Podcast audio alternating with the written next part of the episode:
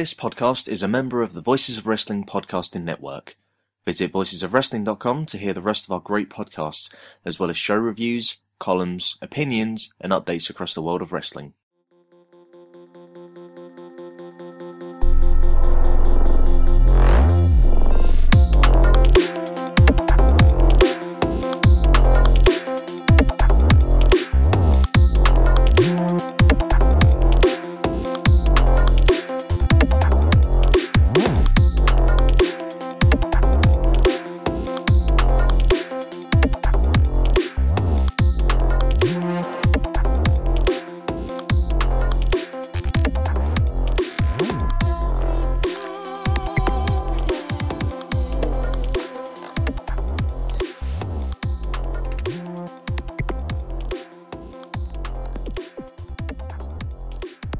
Welcome to Eurograps Express. I'm your host, Neil David. And as always, we're back to talk about all the latest happenings on the European wrestling scene. Um, it's been a funny old fortnight um, the last couple of weeks. Obviously, last last time was a big show. We talked about the uh, the Epic Encounters uh, show from Rev Pro. It was absolutely amazing. Got really enthusiastic about it. Uh, no one listened to it because it was the same. It came, it came out two days after the AEW pay per view, but that's absolutely fine. I do it for you, the four people who are listening. That's it. Um, but it's been a funny old fortnight because I really wanted to dedicate this show to Super Strong Style 16. It happened while I was recording the last show, and I thought, well, two weeks surely two weeks it'll be out. You know, the the wrestle travel man knows his business. He, he must want to get this out. He wouldn't just post pictures of who won all over Twitter and ask you what all your favourite moments were without having any indication about when we're going to be able to see it. Um, and I was right. He, he had actually given us an indication of uh, when we would be able to see it, um, and it wasn't too, it wasn't within a fortnight of it happening, which I assumed it would have been. Uh, Ian Hamilton found uh, that it's going to be like mid July when it comes out. Um, so now Progress are essentially the BritWres PWG, um, where they have matches, they don't let you see them, and then you forget about them by the time you can. Um, I think the main difference is that the matches were probably rubbish. Actually, that's not fair. I, I, think the matches were actually probably good. I've seen a few clips of it, of uh, the tag matches and and bits and pieces, and I've seen this amazing picture of Chris Ridgeway who won, uh, and he's he's got his foot on, you know, on somebody. He's got his arms crossed and the belt over his shoulders. He looks really arrogant, and I really like Chris Ridgeway. So that's why I was really excited to talk about it. But you know, what are you going to do? I can't. Um, and it's been a funny old fortnight because well, it's been a funny old evening, really. It's, it's three o'clock in the morning. Uh, it's when I always record these. It's it's a Friday night, and I like to stay up on a Friday night, even though I'm absolutely exhausted and I'm, I'm knackered from work. I like to just end. I love these times where they feel like dead, empty times. You know, when there's no pressure on you to do anything. You know, you can't hoover up, you can't tidy up. You've just got to do something that you wouldn't normally do. You know, and just sort of enjoy that emptiness, enjoy that space. And the thing that I chose to do with this emptiness and this space was watch the Cody Rhodes Seth Rollins Hell in a Cell match. Um, I thought, you know, it's dead time. I'll do something that I don't normally do whatsoever, and it's kind of put me on my back foot a little bit, ready for doing this show because it's my job to be an accurate star rater, isn't it? Like the the pressure of a podcast and the pressure of talking about wrestling I mean, I, I've got my own chat room with the Voices of Wrestling Discord, which you absolutely should go in, by the way. There's some top blokes in there. We have some great chats. And, I, you know, I've, I've got to recommend things. And I was reading about it on The Observer this afternoon when I should have been working, and he's talking about, you know, he's got five stars. Everyone's saying how much of a great match it was. And, and I've watched, I think it's, I think it's rubbish. I mean, I've just watched it now in my kitchen whilst eating cheese and crackers. And this is my, my Friday night routine. I, I, like to break the rules and I eat cheese late at night.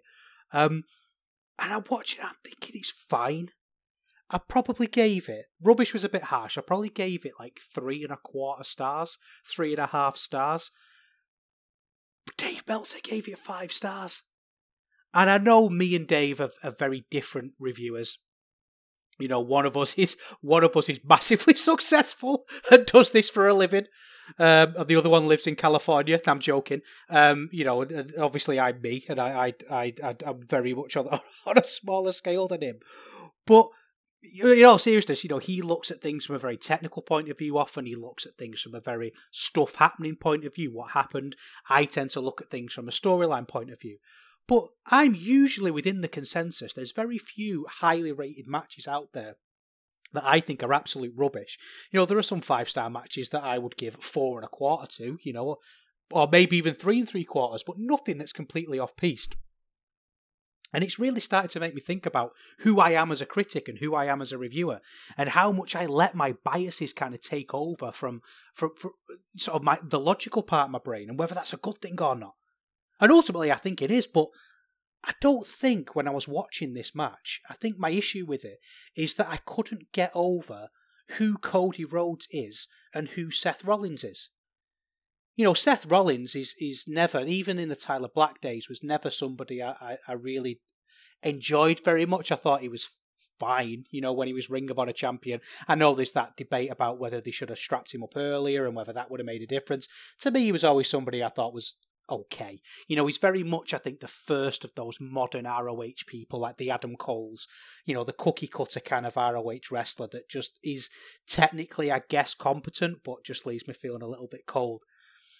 And it was in this match, it was the cackling. And I, I'm watching a really well put together match, a really competent match with maybe a dead gimmick, but a really interesting gimmick in a Hell in the Cell. And I've just got he's cackling and he's laughing all the way through it. And it's the fact that he's Seth Rollins. And he doesn't just work for WWE, the world's worst wrestling company, on almost every level. Morally, artistically, you know, okay, they're the market leaders with Twitter followers and engagement or whatever, but actually, in terms of things that reasonable wrestling fans care about, their pants. But for some reason, this man goes to bat for that company, doesn't he? He, he stands up and he goes to bat for them and he sticks up for them. And I just can't respect that. I can respect a Kevin Steen who just goes there, takes the money, shuts up, and spends time with his wife and kids. Absolutely no issue with that. If you if if that's where your line is and you're happy to do that and you're happy to give up the esteem, then you know you you give that up. You know, it's it's completely up to you. Um, but someone like Seth Rollins almost wants to make out that he's having better matches than Will Ospreay, and he obviously isn't. No matter what you think about Ospreay, Ospreay's having better matches than Seth Rollins. And when I'm thinking about my critique of wrestling, I realise that I really let things like that get to me. I shouldn't really have been thinking about that when I was watching the match. Or should I? I don't know. I mean, this is better exemplified by his opponent, Cody Rhodes. Because Cody Rhodes was a wrestler that I, I never really liked. I, I thought he was okay. He's very he's very um you know WWE product, isn't he? He, he was fine, but I really respected him when he left. I respected him when he walked out. He thought, no, I can do better than this, and he had that list that he wanted to do, and it's easy to laugh at the list, and I, I get why, and I I laughed at it now, and I still do a little bit. But he had that you know that drive and that that that desire to do something in wrestling and he did something in wrestling he, he did something important and he stuck it to the WWE with his billionaire mate which we won't talk about. But he did something that really really did he felt special and the fact that he went back I don't know that really I feel that's a bit of a kick in the teeth. Yeah you took the money and great good for you you took the money but you would you would have been really well thought of Cody you would have been someone that people really respect, and ultimately now you just, uh, I think he's a bit of a joke. And this match had loads of things in it that I should have really loved, like when he's taking his jacket off and he reveals that awful looking bruise. Now, I've never torn a pec. Believe, believe it or not, listener, I have never torn a pec, you know, and I don't know what it feels like, but it looks bloody painful, and that's what matters. It's a visual business. And I thought, as I'm watching this match, I'm thinking I should be more into this, and I'm letting these outside influences come in and, and, and take away from it. And I wondered if that was okay. And I don't, I don't really know. I don't know if if I should be looking at these things with a more neutral look, or at least recognizing my biases. And in a way, that's why I'm really glad perhaps that Super Strong Style 16 hadn't been uploaded because Progress are the epitome of that for me. I find it really, really difficult to look at them with neutral eyes because the whole tone of Progress has always really aggravated me. You know, the way it was always these three mates, and, you know, I, I remember going to shows and, and Jon Briley coming on the microphone and shouting at people. And it was it was a bit like arsey, like they'd be late putting the show on, and nobody really cared that they were late putting a show on. You know, things happen. They say, you know, we go on the microphone and say, you know, I'm sorry, there's been a delay. It'll be you know, 20 minutes later start time. Get another drink, and I don't think anybody there would care about that. But he'd have such a sarcastic apology that it'd really wind me up, and I, I carry this through now with progress. I, I really do. And just let me look, listen to the start of this. I had to get my little dig in, did I? And I'm I'm thinking about myself as a critic now. And do, and do I really need to worry about these things? I think ultimately what it comes down to is what I, I don't want to be. And I think every wrestling critic, when they reach the 30s, they get to this point where they don't want to be a Cornette. You know, and obviously the racist part of the accusation, that, that's never going to happen. But I mean like the grumpiness I don't ever want to be the sort of critic that approaches things with a, with a grouchiness and a grumpiness. And yet, sometimes I'm not going to like things that everybody else likes. But I, I don't want to be predetermined with that. I'll give you a prime example, actually, of something that's happened recently. The um, Anarchy in the Arena thing, I didn't like it. I don't. I, I, just didn't really enjoy it. I respected things about it. I love the fact that the 2.0 guy gigged within about 12 seconds. I like to think if I was a wrestler, I would be cutting myself open the, with a stiff breeze. You know, every opportunity I get, I'd be I'd be finding the motor scale. You know, um, but I didn't like it. But I didn't go on Twitter and start gobbing off about it. I just thought, well, let you know, people enjoy it. Like Werner Herzog, let people have their fun. And I felt like this with Super Strong 16 not being uploaded and it throwing my plans out. I felt like I needed to do something to kind of refresh myself as a critic a little bit. I felt like I needed to go on a bit of a journey of discovery, and I, I really like doing this. And I think it's important that you do this actually as a wrestling fan, is that you keep yourself fresh. That sometimes, especially if you're like me, you you know you're, you're the newsletter kind of fan, you know you feel the need to keep up with things and, and have opinions on things and have takes on things. And actually what you need to do sometimes is get yourself out the comfort zone and do things that refresh yourself. You know whether that's something that you find in in old wrestling tapes like i've been watching some uh, fmw this week. I've been um, watching a load of wrestling from 1998 I've got hold of a 1998 yearbook that i've been enjoying. But I wanted to do something for the podcast that felt refreshing and felt new to me, and I felt like I was looking at things in an exciting new way. So what I've decided to do is use this little bit of free time, much like the 3 a.m. dead time. I've got some dead time on the podcast, and I'm going to take a dive into the Hungarian wrestling scene. And this has been something that I've been wanting to do for a long, long time. You know, the, the Hungarian wrestlers have been appearing on WXW for quite a while. Uh, Arrows of Hungary have been in RevPro, a regular team in RevPro for a bit. Um, and I really enjoyed them. I really liked them. These wrestlers like Peter Tihanyi at 16 Carat Gold, who I thought was absolutely amazing. I, re- I really want to take a little bit of a deep dive into this. So that's what I'm going to do. And it's going to be in the spirit of my sort of Socratic way of looking at things. You know, I used to do these articles for Voices of Wrestling called How to Watch Wrestling. And I, I chose that title because it's a bit it's a bit sexy, isn't it? It's how to watch wrestling. But the big twist was is that I was discovering how to watch wrestling. Is that I, I was looking at wrestling through different lenses and through with different theories and that sort of thing. And it, it was about me having to think about wrestling and working out how to watch wrestling for myself. So I'm going to apply that to the Hungarian wrestling scene uh, because it's an incredibly exciting scene. Um, Obviously, I could talk about Great British Tag League, but because Progress screwed me over, I've not up to date with that. So we're going to do that next time. Before we do that, though, let's have a, a think about some news that's happened. Uh, we've had Aussie Open turn up in AEW, which is weird because they're an Australian tag team turning up in an American promotion. But Aussie Open feel like they're ours, don't they? And I'm so glad they're on a bigger a bigger stage.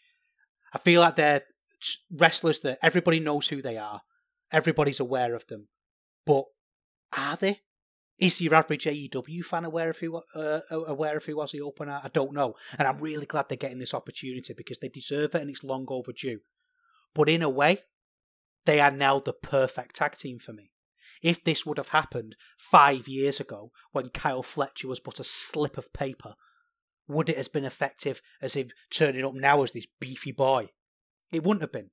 So everything happens for a reason, and I'm glad they're getting their big opportunity now. I do have some sad news to report as well, um, and this is going to be a, a, bit, a big blow for some people actually, and I I I, I feel in some ways almost responsible for putting negativity up into the universe and causing this to happen. Uh, but the wrestling entertainment series looks like it's no more. Um, big blow to the scene. Uh, it was going to be a huge event. As you know, I was going to cover the whole thing. I was going to get tickets. Um, but they postponed it. And unfortunately, they did that thing that a lot of companies do in this day and age. Uh, and it's just maybe it's the nature of the beast, maybe it's just what happens in this business. I don't know. But they postponed the show and didn't tell any of the talent. And as you would expect, people like Tenille Dashwood and Deonna Purrazzo have bookings and then Twitter has now just gone silent. They did an interview for Fightful, I think, that I didn't read, and now they're gone. And it, it looks like Wrestling Entertainment Series show isn't happening. And I'm as deflated as you, and I, I think you know, long time listeners will know that I really went deep on this story and I really investigated it. And what you know, what did the Limelight Orchestra get cancelled for if they're not even going to do the show? the Limelight Orchestra were going to have this wonderful evening of James Bond hits with an orchestral lens, and they were cancelled so WES could, could run a show, and now that show's not happening. Devastating, really is. Last bit of news actually is a little bit personal. Uh, I bought some live tickets um, obviously, I mean, I go to wrestling quite a lot, but I don't go to many uh, very many big shows. But I bought some live tickets for Rev Pro's show in Manchester. Uh, at the Victoria Warehouse in July. So if you do buy a ticket, I'm going on my own to this one. I'm I'm not dragging my wife to this one. Um, it's on. Let me double check the date. Summer Sizzler on the 23rd of July. Um, I'm going to be the fat, sweaty nerd who looks like he can't take a bump, who's on his own. So obviously I'll stand out at a Rev Pro show. So please make sure you come and say hello. I'll give you the old limp workers handshake and um, and, and stare awkwardly at my shoes while you tell me how rubbish my podcast is. I'd absolutely love to do that.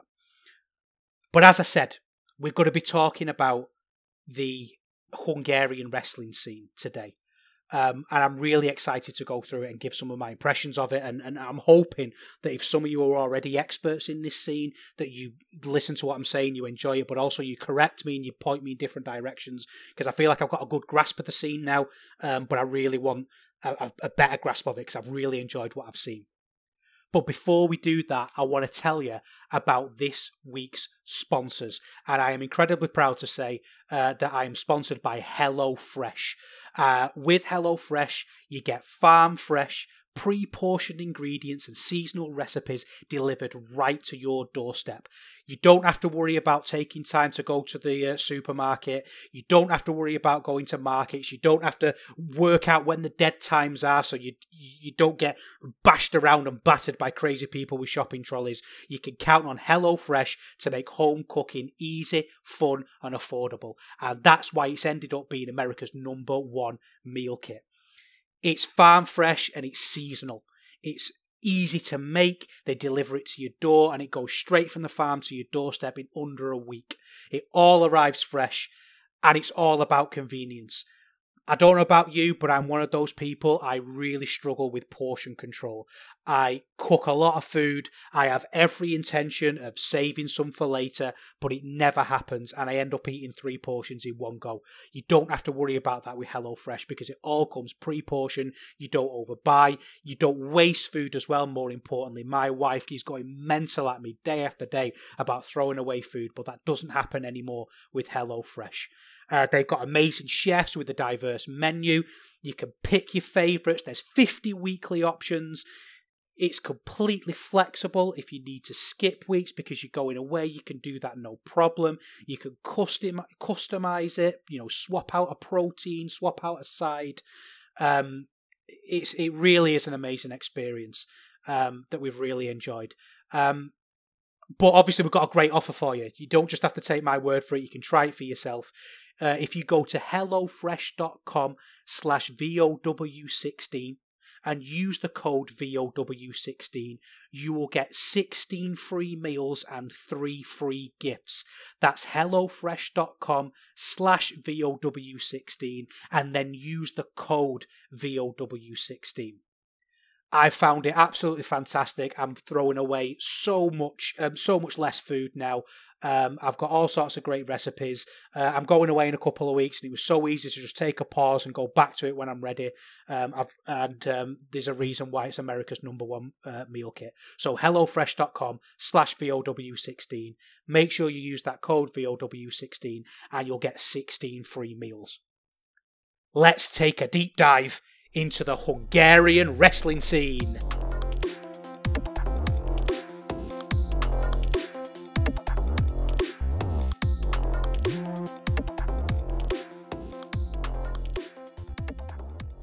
So Hungary's premier company is uh, HCW, or Hungarian Championship Wrestling, and they've just had uh, their big Day of Glory event um, that's available on their YouTube channel. You've got to be a member. I think it's about six pounds a month, something like that. Um, but there's loads of stuff on there. It's a great VOD service, and I'm I'm surprised actually that more companies aren't going to the YouTube thing because it feels like all the infrastructure is already there. A lot of these smaller companies are doing it, like um, you know HCW and then GWF are doing it really well, and it feels like a lot of that the thing that people moan about the most with places like Pivotshare, you know, things like it doesn't remember your place, it throws hissy fits if you try and skip backwards 10 seconds or whatever. All that's not really an issue for um, for YouTube, and I'm, I'm glad they're doing it. It's a really great service. And like I say, they had this big show, uh, Day of Glory, um, and I really enjoyed it. I think it's as good as anything that you're going to at the minute. It was a really well rounded card with loads and loads of really great things, interesting things to sink your teeth into. Um, it opened with a tag team match, and it opened with this tag team that I've been seeing a lot as I've been watching a few of these shows uh, called 4K, and they are so grimy. They are such a grimy tag team, but they're super over. It's BT and Benji. And Benji, I've really taken a liking to uh, because he's rubbish on the one hand, but absolutely brilliant on the other. I mean, they're both complete dude bros. They're not the sort of people I, I spend time with, but they're the sort of people that I look at from a distance and just find incredibly entertaining. It reminds me of uh, a night out I went on, and I I was not really a night out person and it was when I was between work, uh, uni and, and career, and I just had a, a job in an office. I, I, I, wasn't doing very much. There was there was a few of us who worked there who who not long graduated. We were all sort of early twenties, and we. I we were all sort of about to go away and, and do different things, and one lad there was was going to be a doctor, and he called him saying, I'm going to be a medic. I'm going to be a medic. You know, he's from a posh family. His dad paid for him to go to Cambodia for a fortnight and stuff just out of the blue. Uh, bit of a knobhead. And um, we went on a night out with them. And I, I, it was the first time in my life that I've ever been out with, I wasn't on the pull, but with people who were on the pull. And it was just the, the most bizarre experience for me because these these blokes stood around like, you know, going, you know, spotting tens and like nudging each other and they were going like, know, oh yeah, there's full of fit birds in this pub, and I'm looking around thinking this is a complete sausage fest. You know, it's just I feel like we're in a bar full of blokes, and there's like two women on that everyone is leering at, and they're clearly not going to go for you, are they? But um, but that's the vibe that I get from 4K, and that sounds like an insult, but it's not. I think it's I think it's really really I think it's a compliment. Um, they open a lot of these HCW shows, and I think it's really smart because people like them.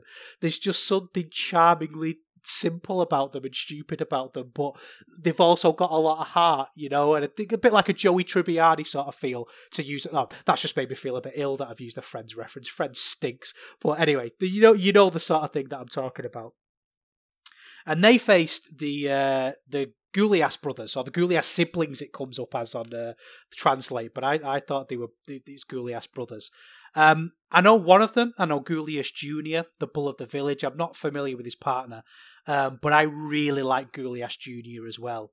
He's a big bloke, but incredibly charismatic. He's he's very baby faced. I think he's I think he's young. I don't think he's as young as he looks though, and he's just got that big sort of bare look to him, but he's very baby faced and he's very emotive as well. And that's what I like about him. You know, as I said earlier on about, you know, some reviewers look at the um sort of the technical aspect of things, and obviously I, I do that too. It's not a zero something, but what grabs me more than anything else is the emotion, and Gullias Junior is is really great at doing that. Um, and ultimately, the Gullias tag team are just two big blokes walking around holding the belts aloft, and it's very wrestling.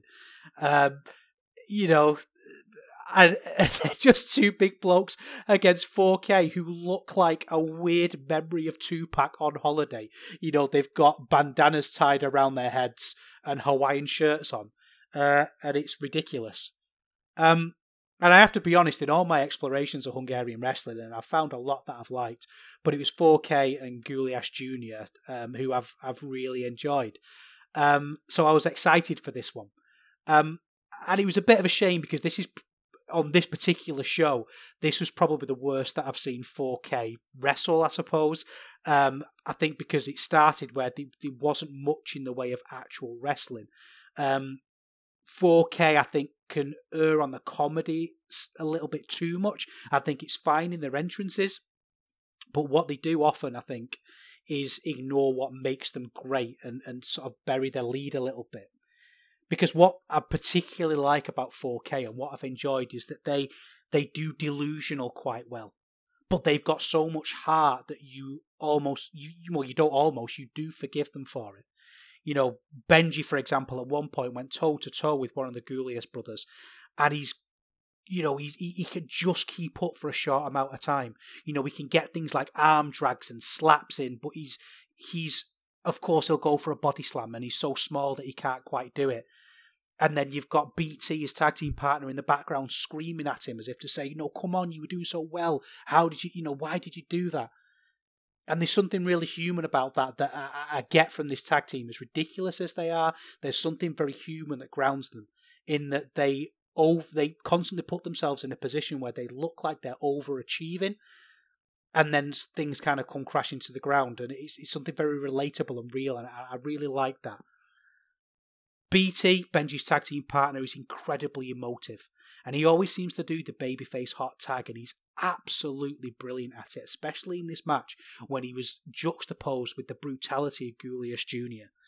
Um, and what I liked about this match, actually, and this is going back to the Cody conversation before, I thought what HCW were able to do here really, really well is just put two baby faces against each other. And there were some people in the crowd who cheered for uh, 4K. There were some people in the crowd who cheered for the Goulias brothers, and it really made me think about that tweener thing. You know that Cody always used to talk about. You know that I'm not a heel and I'm not a face, and he'd he'd come down through the middle and I find a lot of wrestlers that do that actually just seem to act like one or the other on a whim. They're kind of like water going for the path of least resistance. That if it's easier to act as a face, they'll act as a face. If it's easier to act as a heel, they'll act as a heel. Whereas what these two teams did is they just acted as themselves.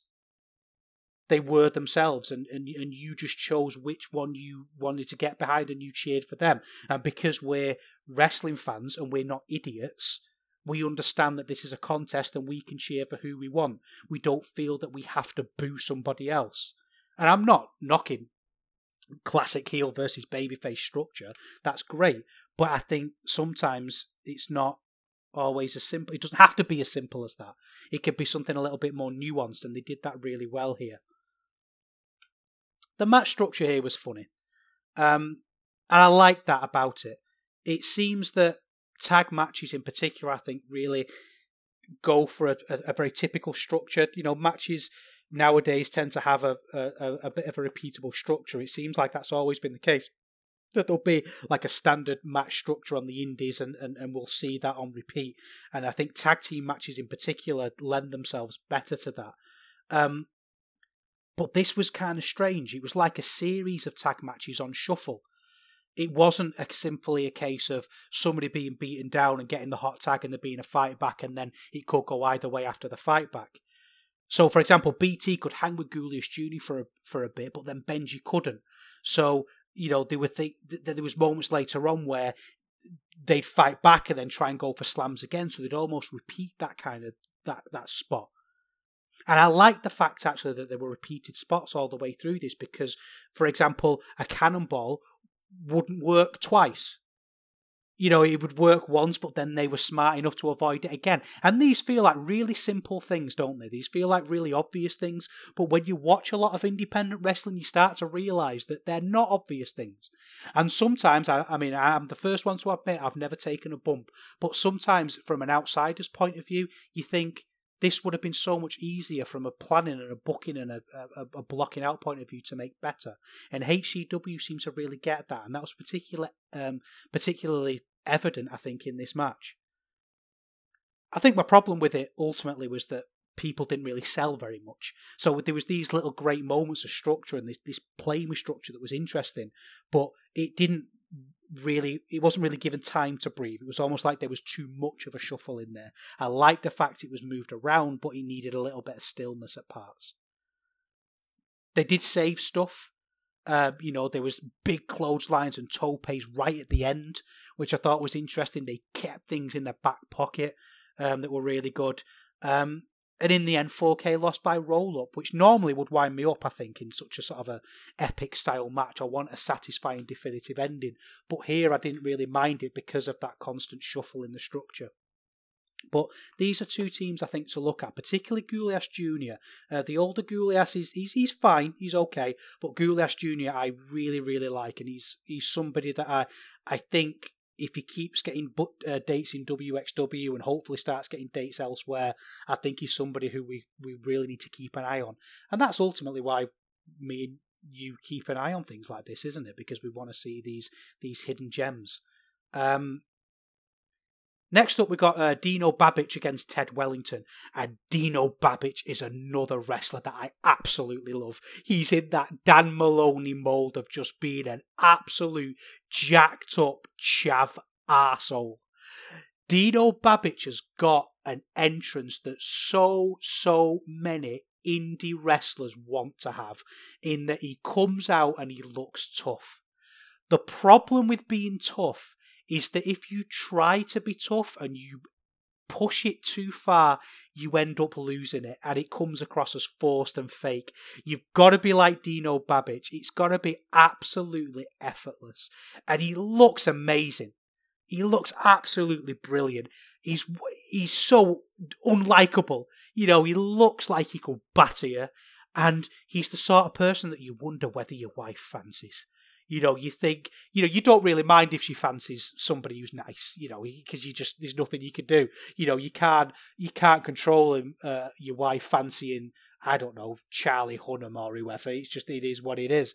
But you hope, oh, I don't like this guy, but he might, my wife might fancy him, and it, it, it gets that really kind of visceral pathetic jealousy driving up in you. Maybe I'm talking, maybe I'm revealing too much here. I should probably stop. Um, Ted Wellington does a gentleman gimmick. He's he's fine. He's he's all right. Um, but you know what I like by now in matches, and this had it in spades. The bell went, and it was straight to wrestling. And I think Babich really gets wrestling. He gets how to be a heel because he realizes that if you're going to be this prick and you're going to be this this this infuriatingly sort of jealousy inducing ass, you've got to let people get a bit of satisfaction out of you. And what I like about him is that he makes a lot of mistakes. He does things that where he just goes a little bit too far. Like he starts this with a flying Superman punch and he misses. He's uh, Ted Wellington was allowed to make a fool of him a little bit. You know, it's it, it's almost leaning into this fact that yeah, you still do have something to to to mock this heel for. That he's an absolute tosspot that's incredibly strong. You know, he, he, was able to do things like catch Wellington off a top rope uh, dive. And Wellington's a full grown man as well. He's not small. He was able to catch him off the top rope. He's able to do incredibly athletic things, but he's not very smart. I, I, I, again, this is something that I've noticed about HCW is that they can do things that are tried and tested and, and, and, and tell stories in very traditional ways, but also in ways that uh, uh, kind of got a little bit of a, a, nice little twist to them. Like, for example, this was basically a squash. you know, but Babich was presented as someone who was an absolute raw talent who made mistakes.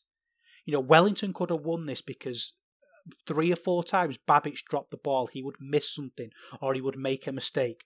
But because he was allowed to get his one big power move in, that was enough to get the victory. And Babich feels like he's moving, and that's what I like. He feels like he's somebody who's who's kinetic and he's moving his way up the HCW card. And he's a wrestler that I, I really want to keep an eye on. He's somebody that I'm I'm really into, and I want to see him work in more places. Then we had an Icarus match. And Icarus is one half of the Arrows of Hungary. And really, this was the team that got me interested in Hungarian wrestling. And the, a team that had been used in RevPro for quite a while. And I've always liked them. You know, they would turn up at the live in London's. They did quite a few cockpits. And I, I really enjoyed them. But it was seeing them at WXW this year for 16 Carat Gold that really put them over the edge. And I've got this image burnt into my mind of their entrance on night three. Uh, they had a, a, tag team match and they came out in sort of traditional Hungarian dress and they did their arrow pose and they're absolutely terrifying. It reminds me, and I've mentioned this line before that Joe Lanza said on the flagship that's always stuck with me. And he said that he's about the Briscoes, about Jay Briscoe. And he said, I'm a grown man who knows it's fake, but they still scare me. And I feel that way about the Arrows of Hungary. I think they're absolutely terrifying. And it's strange because you look at him on Twitter and he just seems like a real. They both seem like really nice blokes. Uh, but Icarus is utterly terrifying. Um, and he had a Revolution Championship match against Maverick here. And again, Maverick, someone who's popped up a few different places in Germany. Um, and he does the mist thing and it, I'm really thinking about this miss thing, and it, it's led me to think about sort of things from wrestling past that we, we kind of hold on to. Things like Paradise Locks, I feel like is in the same category. And I feel like mists are something that I forgive in old school wrestling. I don't just forgive it, actually, I love it in old school wrestling. I, I don't know why, but when you move it into a modern context, I think it, it it's pretty silly. But um, that's what Maverick does. Um, both entrances were great here, you know, especially Icarus. He's utterly terrifying and he's a star. And it was really great to see Icarus in like his home venue. You know, it's it, was great to see him with a with a home field advantage almost because they're they're over. And that re- that when you know it, not just like people are cheering for them, but they're over. You know that they're well loved and they're, they're respected by the fans, and, and you can tell. I think it, it's not something that I can describe, but if you know, you know. This was another match where HCW really showed they understand the small things.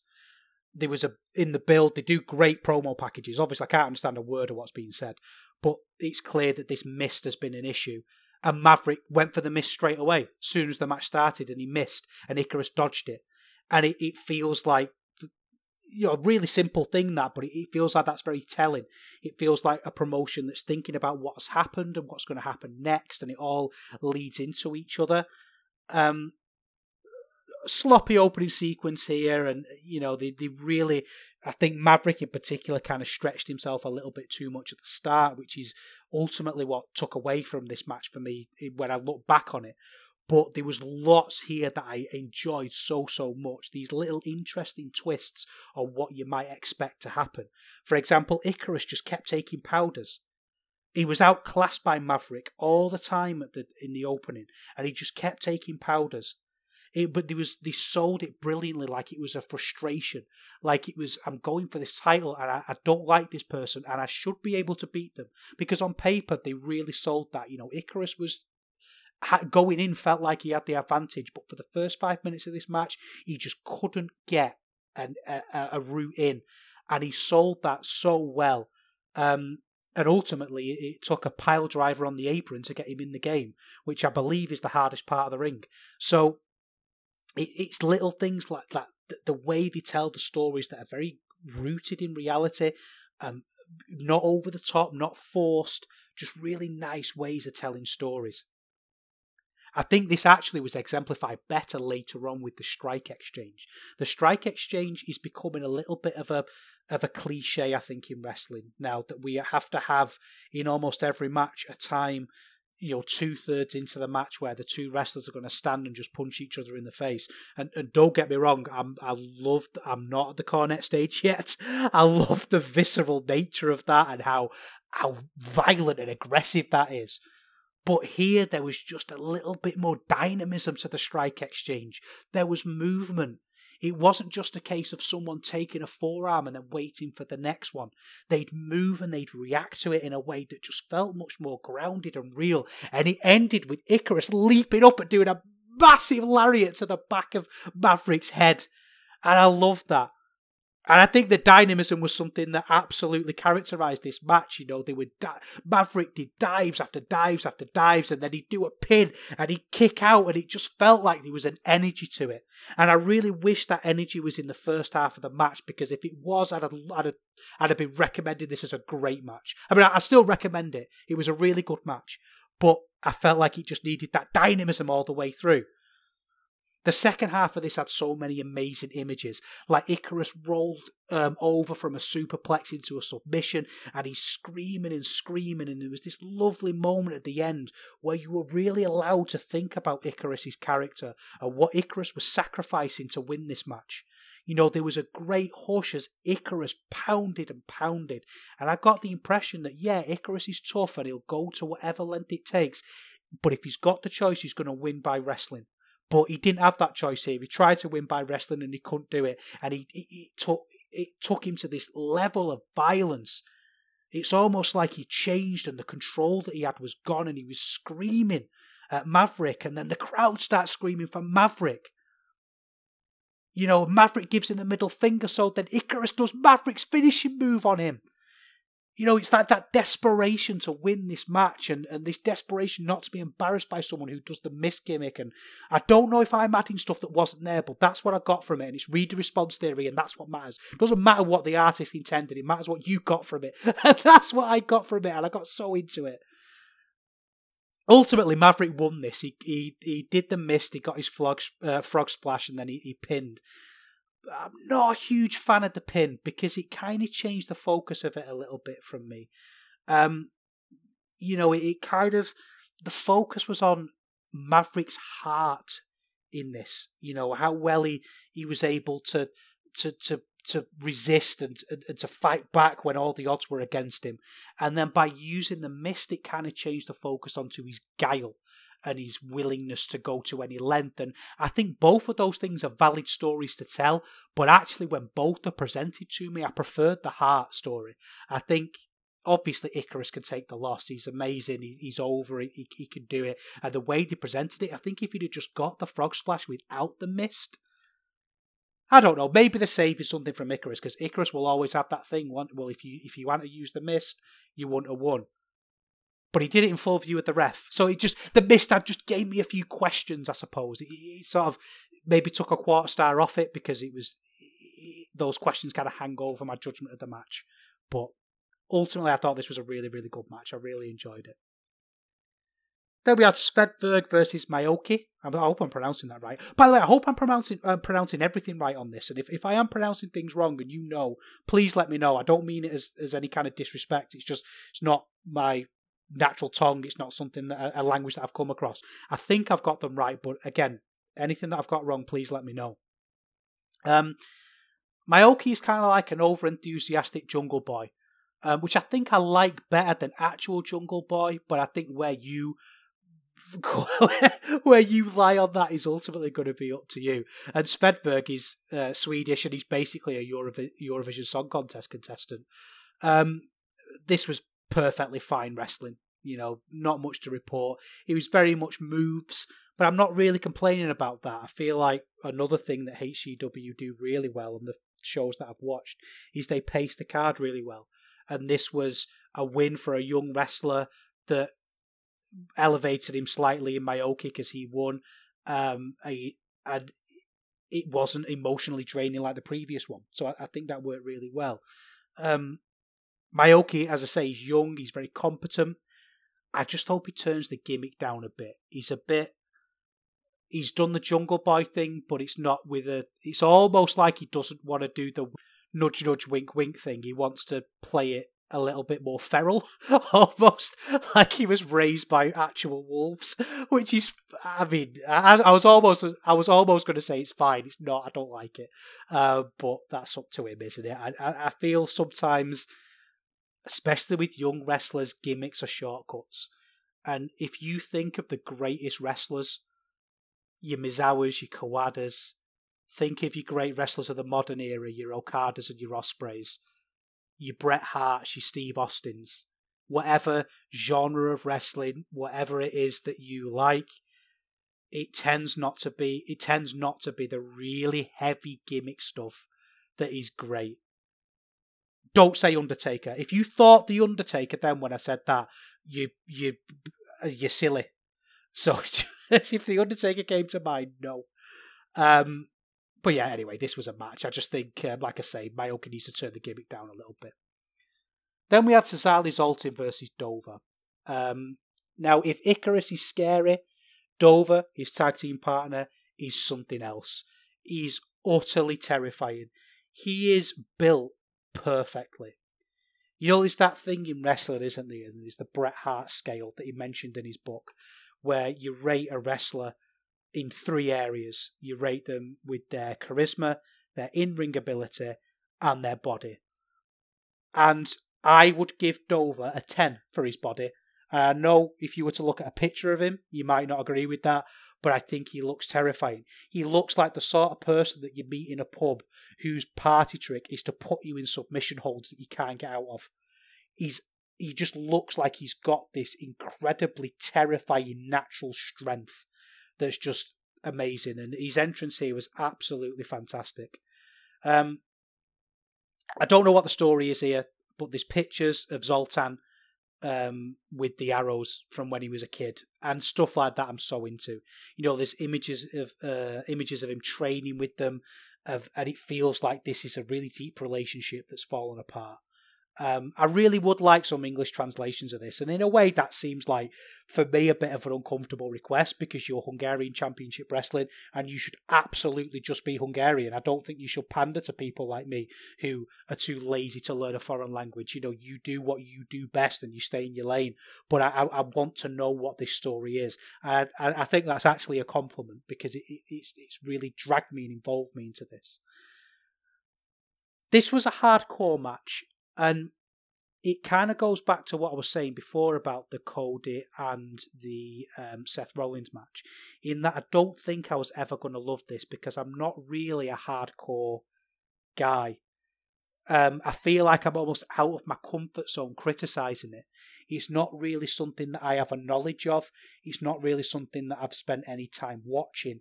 So to criticize it would almost feel fake, other than to say I just don't really enjoy hardcore wrestling generally.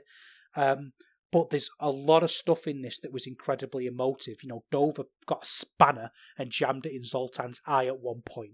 There was a massive, massive back body drop.com into some chairs that was just utterly visceral. And I can recognize that, even if I don't always enjoy it. A suplex into a ladder cannot be denied. You know, it's just utterly horrendous.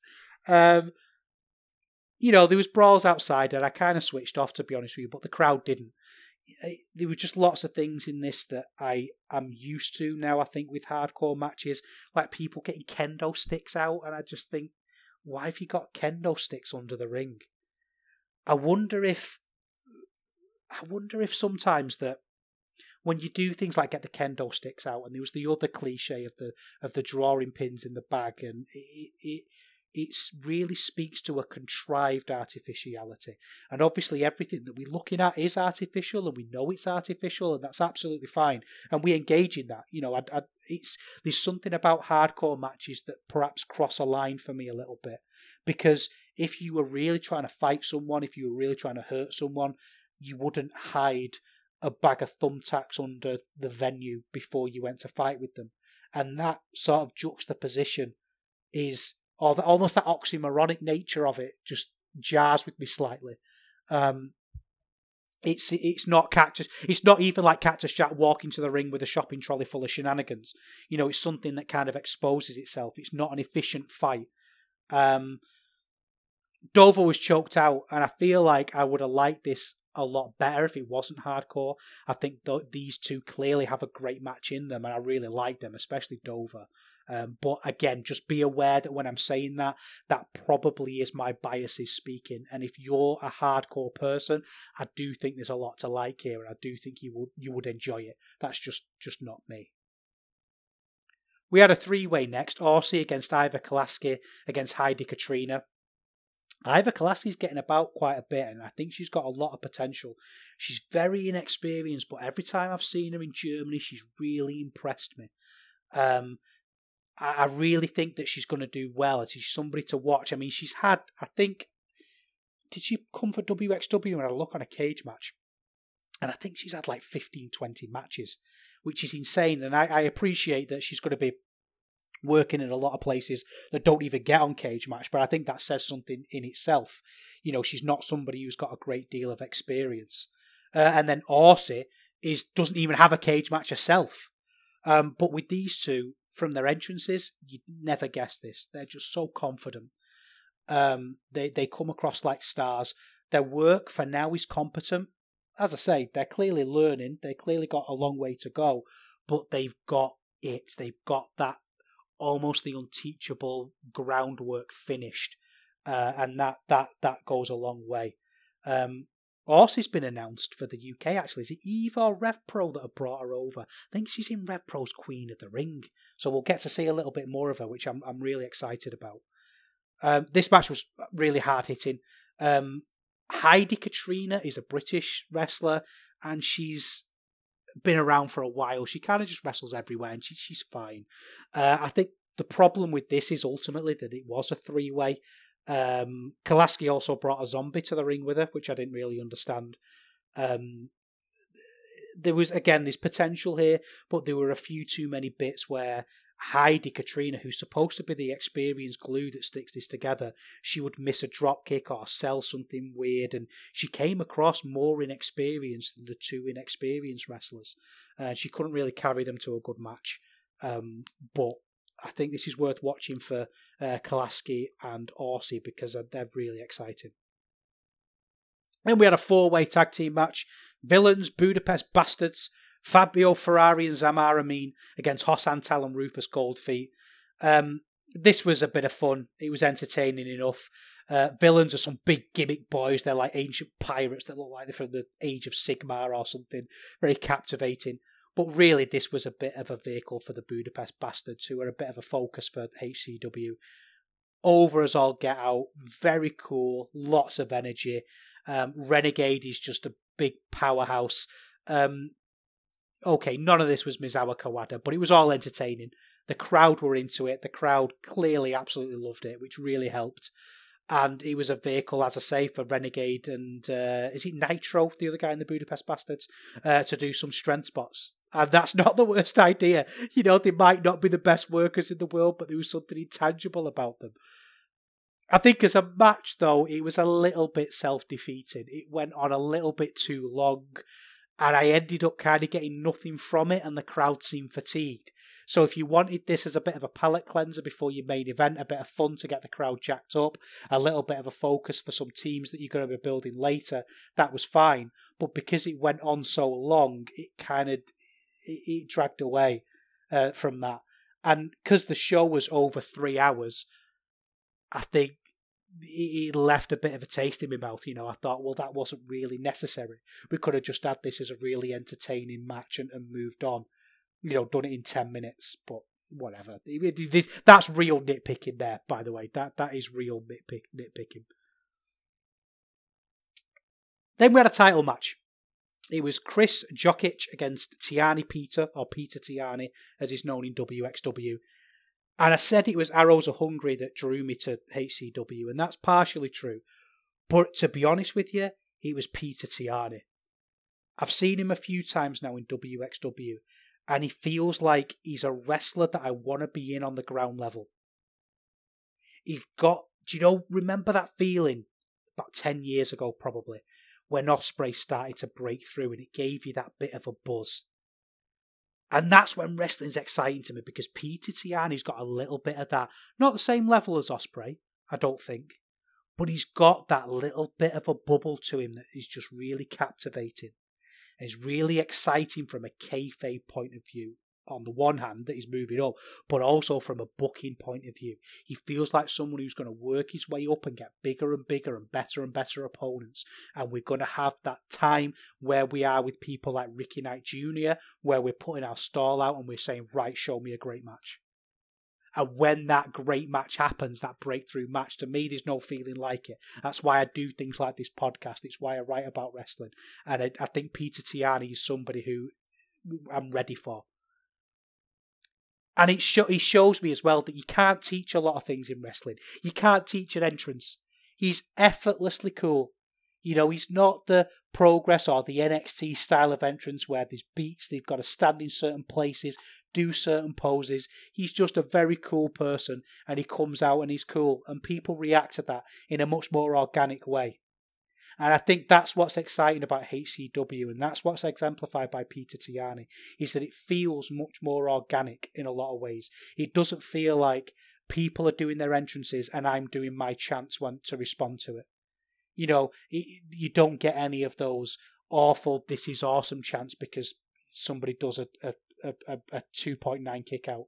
Everything feels earned and everything feels natural and organic, and that's why it's such an exciting promotion to be involved with and to catch up with. Jokic is a shooter. He's a real life wrestler. He's, he looks great. He's a bit gimmicky. Um, I feel like there was a square off at this that was just brilliant. You know, the bell rings, he went straight to wrestling, straight to striking. There was no messing whatsoever. You know, there was sleeper slams and kicks, and every move was just committed to with great catches. Uh, Tihanyi was great here as well, and, and like what we were saying before about the the tweener thing, where he just is who he is. You know, he does things that I guess would be naturally heelish, but because he's Tihanyi, you you love it and you get caught up with it. So, for example, he'd, he'd outsmart uh, Jokic and he'd do this thing where he pretends to put a gun to his head and do like click click with it, you know, as if to say, "Oh, I've got you here." You know, he's a really arrogant face. He'd do shoulder blocks that just bounce away like it was nothing. He wouldn't waste his time getting involved in exchanges with Jokic because he was trying to, you know, he thinks, "Well, I'm above this. I don't need to waste my time getting into exchanges with you." Um, you know, he'd dodge him and he'd do like a basketball dunk, not a dunk, like a three pointer, you know, really arrogant stuff that he could sell really well. Um, and it was just really strange to see the heel get done over like that, but really entertaining and really great. I mean, and then Jokic understood this, so he, he, he took balls to get back into it. He had to go to Topes to get the advantage. He realised that hey, maybe my wrestling isn't good enough for this person. I've got to raise my game, and I'm going to do that with risks and, and, and dangerous moves, and, and that's what it did. If I'm honest, like a lot of the matches on this card, there were flat moments with it. I think every match had a flat moment, and this the middle was quite flat uh, when Jokic took control, there were lots of rest holds and body slams, and it served a purpose. You know, um, essentially, Tihanyi, the babyface, was getting beaten down and dominated, and he had to fight back. And I understand that purpose, and I know it sounds like a weird thing to criticize because it worked the crowd got into it. It just wasn't very original. It felt like people were doing moves. You know, there's a Guerrero special at one point that looked cool, but it, you were doing moves. Um, and I, I don't like that. I think one thing that HCW do really well, and whoever's plotting these matches, whether it's the wrestlers or someone behind the scenes, I don't know, but one thing they do really, really well is a closing stretch. And this had a moment, sort of the pre closing stretch, that was fantastic. You know, maybe it's because the crowd were red hot, but there was a super kick off of 450 and then men trying to kill each other with moves off the top rope. And it was, it really felt like it could go either way at any point. So those kickouts were so easily digestible to you. You just got so into them. There was a slap from Tihanyi in the late game, and it was great. He really does dance on a line of just being this arrogant prick, but still being likable. And I, I think that's really hard to do, and he does that really, really well. Things fell apart a little bit, to be honest with you. And I'm going to just tell you what happened in the late half of this match. And I, again, with a theme for this show has been my biases. My biases say that this stinks. There was a ref bump, a Canadian destroyer, and a miss pin that didn't get the three count when it should have done. And I don't understand why a great company that clearly pays attention to the small stuff would do something like that. The crowd clearly weren't into it. And this was uh, Jokic that got the pin. You know, it was the heel that got this. I suppose he was the heel. It was a little bit, again, it's not as cookie cutter as that. He, was definitely heel leaning. Um, I just don't know why he did that because once that was over and Tihanyi was back, he was spinning DT, uh, spinning DDTs to the outside, multiple 450s, there was a bit where he landed really funny Tihanyi on his arm on a 450. So Jokic booted it and he was able, because there was a quick injury, he was able to get the pin because he. It was that mistake, that not being able to execute that 450 well, and Jokic being smart enough to take advantage of that that led to the win. And that's intelligent wrestling. That's interesting wrestling. And that to me is completely at odds with Canadian destroyers and shitty ref bumps. So it's a tricky one because that really did take away a lot for me from this match, and the flabby middle did. But ultimately, I came away from this being really excited about HCW. I think they clearly have a great mind for wrestling, and this was a bit of a three and a half, three and a quarter star special, but it was an incredibly entertaining show overall. And I'll be honest with you, I'm looking at flights to Budapest. you know, that's how much I was into it. It's like GWF. I want to be there, and that to me is a great litmus test of a promotion. If you watch the show and think I want to be there, you know that really, really does say everything.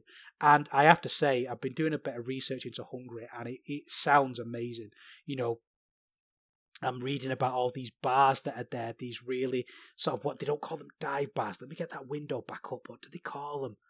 Um, where is it? Ruin bars. I don't know if that's, that's something that's lost in translation, but these amazing cheap bars and farmers markets and just incredible stuff. And the food looks amazing, and I really want to go and try it because it, it, just looks really hearty, great food. And, and to me, that's what I want from from my holiday. I just want to go and eat. So next time they're in Budapest, I'm, I'm going to try and go because I'm I'm really into them. That HC that's a HCW but this is Eurograps Express, and the train never stops. We can't just look at the big promotions, we have to look at the small ones too. So let's look at a little bit of an underground Hungarian promotion.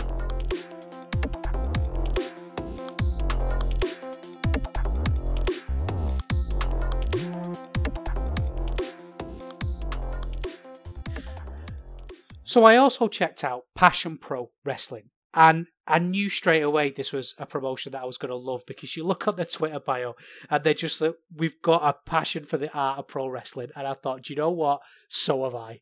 And when you have a look at the venue that they use, it's essentially just like a, I don't know, like a warehouse or almost like an industrial kind of area. Uh, and everyone's just stood around the ring. There's no space between the ring and the fans.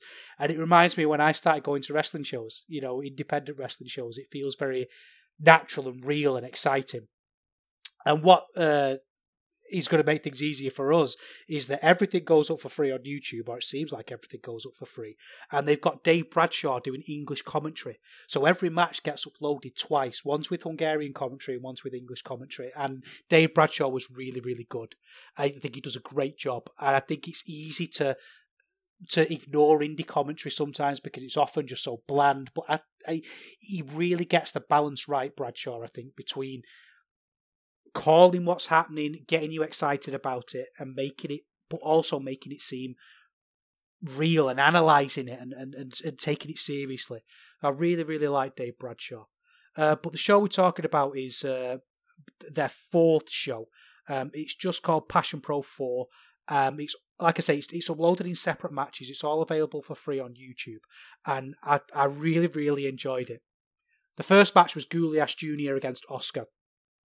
I to say, I kind of misunderstood the start of this because I don't know if it was my my speakers. I had to watch this on my laptop, but I couldn't really hear the music very well. But obviously, I could hear everybody banging on the uh, on the ring as Koulias, uh, sorry, as Oscar came out, and it felt really intimidating. You know, it was almost like there was no music and people just banging on a ring as someone came out, and he was like, "Oh my word, this is this is incredible." Uh, but it turns out he was just turned down, so scrap that. Um, Oscar again was at Carat Weekend, and he's he's great. He's very Walter like. You know, he's a big lad who who wrestles like a big lad, and I, I really really like him. And we've spoken earlier about Goulias Jr. Um, I think he's got so much potential. Um, he's very similar to Oscar in a way, but he just sells things a little bit better. You know, he's just very natural in the way he emotes, and I, I think that's good. There was a weird bit of grappling at the start of this, but I actually really liked it. Um, you know, I'd, and then he just went to fat lads slapping each other, and I thought, yeah, great. You know, like how can you not like that? You know, there was speed with drop kicks and clotheslines, and Oscar really took a beating on this. His chest was red, and he had cuts on his back because they were cl- they were clubbing each other.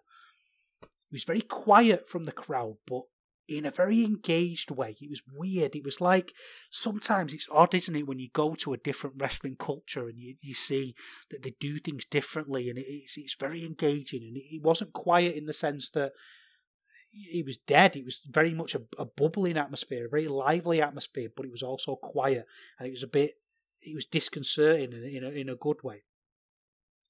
I really like these two, Oscar and Goulias Jr., and it, it, makes me think about what I want from my young wrestlers. And, and, and okay, there was fundamentals on display with crabs and half crabs, and feet were in the right place, and all that business.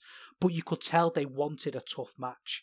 You know, they didn't want a match that just went through the motions. They wanted to do something impressive and hard hitting, and I really like that. They clearly wanted to build a match well, and they built the cannonball brilliantly, and just a really, really good match. I do think Goulias is one to watch. I love his power moves. He's very emotive. He's got a great charisma. I'm going to say this at the end of this match because it, it, I've got to call it out when it happens.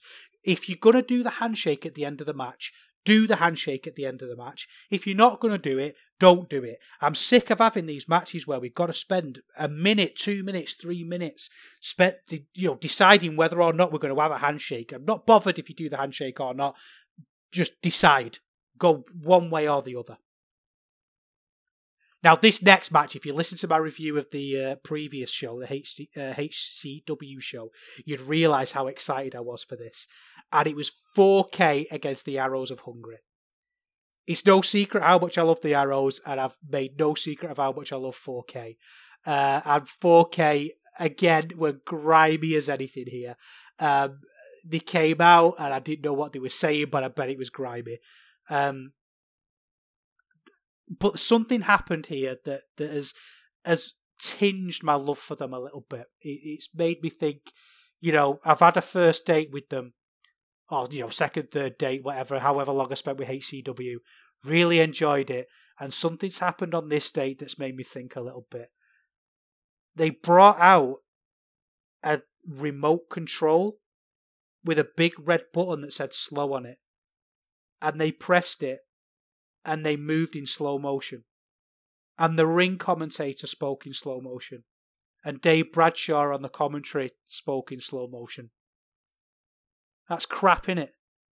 It's absolute crap. I, I mean, it just, just, just nonsense. And this happened in the match as well. They pressed it in the climax of the match and it wasn't funny. BT made a face. The arrow should have no sold it. That's what should have happened. They should have pressed the button, and the arrow should have just should have just gone nope and full speed punched them in the face.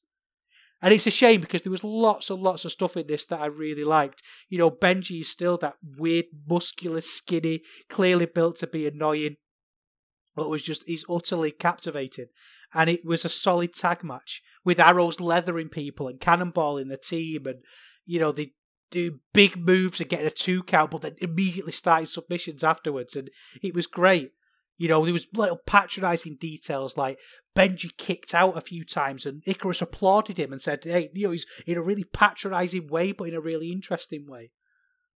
But then you had that button and I'm like, oh my goodness. Like, come on. We're better than this. Pro wrestling is better than this. That stinks. Anyway, here's what it is. I like both these teams. I'm not gonna I'm not gonna let it sour me too much, but I will not forget. Then we have Tristan Archer against Mike D or Mike DeVecchio from D, uh, GWF. I really like DeVecchio. He's got an amazing look. He looks absolutely terrifying. My problem with Mike D matches really is that he, he tends to wrestle beyond his ability when he doesn't really need to, to be honest with you. Um, but his entrance, like I say, is amazing. He looks absolutely fantastic. And there was a bit in his entrance where you know wrestlers do that respect thing where they wipe their feet on the apron. He got in the ring and then wiped his feet inside the ring, which I just thought was brilliant. And I know for some people that would take away, but for me it added. I just thought that was so dumb jock. It was amazing. Um, Tristan Archer, you might know him from the Cruiserweight Classic, uh, but if you, that's the only place you know him from, have a look at some of his work in WXW because he was really valuable to them during lockdown, and he's he's a great wrestler. Completely transformed his look since then. He, he's massive. He looks absolutely fantastic. Um, handshake to start this off, and I just thought, yeah, we've got two big lads having a fight. Um, when the clothesline started, it was obvious that these two boys were almost too big for the ring, and that was great. At any moment, it felt like the ring was going to collapse and break, and that just added to it so much. It it you know, it was a big bruising match between two big bruisers. Um, it just never relented really for a good sort of 10 minutes. And Mike D's clotheslines are absolutely brilliant. They're so brutal, so hard hitting if I'm honest, this was a tiny bit drawn out. It was about 20 minutes, and to be honest with you, it probably should have just been 10. You know, I love my big lad wrestling, but I like it to burn bright and fast. And I don't know, Mike D did a running suplex though, did he? So yeah, I'm into it. You know, it was impossible not to be. I just think this could have been really great if they'd have just shaved about five minutes off it. That was down in no parts to Archer, whose selling was absolutely fantastic especially on this cutter that Mike D did. And he started this OS cutter. And I thought, this is going to be a typical Mike D overreach. There's going to be no way that he's going to reach Tristan Archer um, that far away. And he did, he got him. And it was great. And it really speaks to the production values of this because it's a small company. They're not you know, they're doing a couple of hundred people, they're putting their shows for free on YouTube, but it looked absolutely brilliant. And the way they cut back uh, to give you a real scope and a real appreciation of how far uh, Mike D flew through the air was great. The, the, the whole production values are fantastic. There were no selling exploders at the end of this. There was amazing punches from Archer it it was a really entertaining match, and this is probably one of the favourite matches I've watched uh, this week. While I've been I've been digging my way through quite a lot. I'm talking about two shows here, but I've dug my way through quite a lot, and this is one of the better matches that I've seen. It was really entertaining. I really liked it. Then we have Robert Dreissker against Tamas Szabo. Ah, Robert Dreissker's promo here was so good. I really, really liked it. Um, it called back to something that had happened at the previous show where Dreissker basically battered Tihanyi and then uh, Szabo called him out. And Dreissker was really patronising in this promo. He said that, you know, to Szabo that this is the only place this match could happen. You know, you came out and you called me out after the Tihanyi match because you couldn't have a match with me anywhere else. It's only in Hungary and it's only for Passion Pro that you're going to get this level of match against me. What a knobhead. What a knobhead. And I love stuff like that. He even, he even said about five times, he said, in this business, in this business, like a good brother. And it was perfect. You know, he was really, really good. You know, he, he was incredibly patronising of Dreissker to say that. What a heel promo. I thought it was great. I don't really know Tamas Szabo that well. He's he's got a great look. He's a professional. He's um, got a nice tan and he's got a brilliant arm lock. His arm lock reminds me of something that your dad would do and say, get out of that without moving, which is great. Uh, but Dreissker was dominant here and he had to be because otherwise the story wouldn't really work. Um, he was quick to Dreissker having headlocks and big shoulder blocks that showed a, a really great story. It was a great moment where Szabo skinned the cat with all the grace of curdled milk. So Dreissker just waited in the background with his hands on his hips and then just clotheslined him back out of the ring. There were great tests of strength with Dreissker talking shit all the way through and Szabo being able to fight, unable to fight back. Really, really great storytelling. And Dreissker, while he isn't the most exciting wrestler in the world, he gets it, I think, and he could sell the shock of Szabo's fight back really well. Um, and when Szabo knocked Dreissker out, he mimicked him earlier in the match. You know, when he did that skin the cat thing, Dreissker invited him back in in that patronising way, and Szabo did that later on. And I, I really like that. And I think when wrestling is kept simple, it often really sings. And, and this was a prime example of that. Um, great wrestling from Dreissker, great suplexes, really hit hard. Um, little bit all over the shop in terms of structure. There were lots of great ideas, like Szabo nearly won, but he injured his knee, and Dreissker was able to scrape it. So Dreissker got the win, but it still elevated um, Szabo. I, I don't know. I, I just think they got a little bit too cute at times. Now, the match that made me actually want to watch this promotion is next, and it's Senza Volto against Peter Tihanyi. I've raved about Peter Tihanyi already. I really fell for him during Carat Weekend, and Volto is someone I've enjoyed for a long time. Um, and again, I get the impression here that the youth would really like Tihanyi. You know, he's a young lad that does wrestling really well. He can wear a cap as well, which I feel like that's the litmus test. When you wear a baseball cap, you're either Jim Smallman or Peter Tihanyi. And if you want to be Peter Tihanyi, but often too many of us are going to be Jim Smallman. Uh, T- Tihanyi does it really well. The thing here that I, I I think this should have been better than it was, and I think it was because Volto got a little bit silly with the chanting. I could forgive him at first, but it, it just got a little bit too much, and I, I, got what he was trying to do. I think during this Volto was trying to play the heel a little bit. Um, it, it, you know, he was trying to go from being sort of clapping along and encouraging him in a patronising way to making that really smarmy, and it kind of worked but it also didn't. And I felt like Volto at some points was desperate to turn heel. And I think it's okay to just have face versus face, especially when you're Peter Tihanyi and Senza Volto, because they can definitely take the weight of that because they're both stars. Senza dominated this, um, you know, for a lot, uh, a lot of the time, um, and he, he did lots of cool heelish things like slapping Tihanyi's ass while he was in octopus stretches and, and all that. But again, like I say, I just I don't think it needed it. It felt like I could see the cogs working in terms of story. Great strike and shot fest. Tihanyi's DDT is amazing. Um, and there was just lots of smart things in this. Like if you go for a move too many times, you're going to get caught out you know, and, and there were cutters that were reversed into code reds and chokes, and and it, it was just very very smartly produced, if not very exciting. And the Volto performance kind of took away from it, which I think is a shame because Senza Volto is normally a wrestler that I absolutely love. So that's Passion Pro. I loved it. I've explored two Hungarian um, promotions over this week and I've loved them both. And I feel reinvigorated. I feel like I've improved myself a little bit. I've engaged myself in another wrestling culture, and I've found two promotions that I'm a big fan of. And I really encourage you to look at both of these, both Passion Pro and HCW. They're both really easily accessible. Passion Pro, especially because it's free.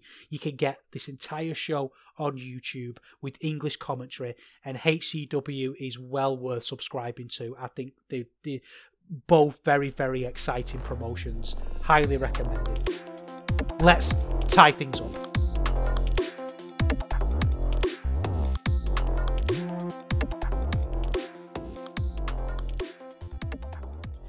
I feel like I've snatched victory from the jaws of defeat with this episode. You know, I really, I was genuinely quite worried and I really saw my ass when Super Strong Style 16 did go up and I've sort of been keeping up with Rev Pro, but I've not what you know. You've got to really watch it to do a podcast about it. So I was going to go back and watch the Tag League, but I thought, well, I'll, I'll get a little bit more of it watched before I do that. And then, yeah, just this journey I've been on of watching Hungarian wrestling has been really rewarding.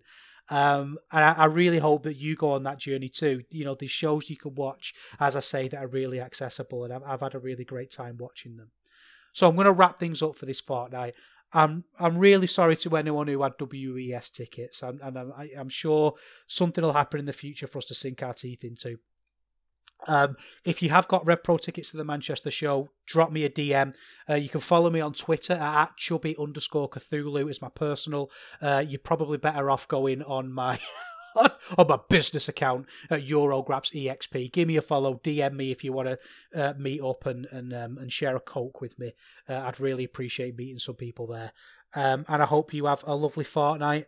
And I'll see you again soon.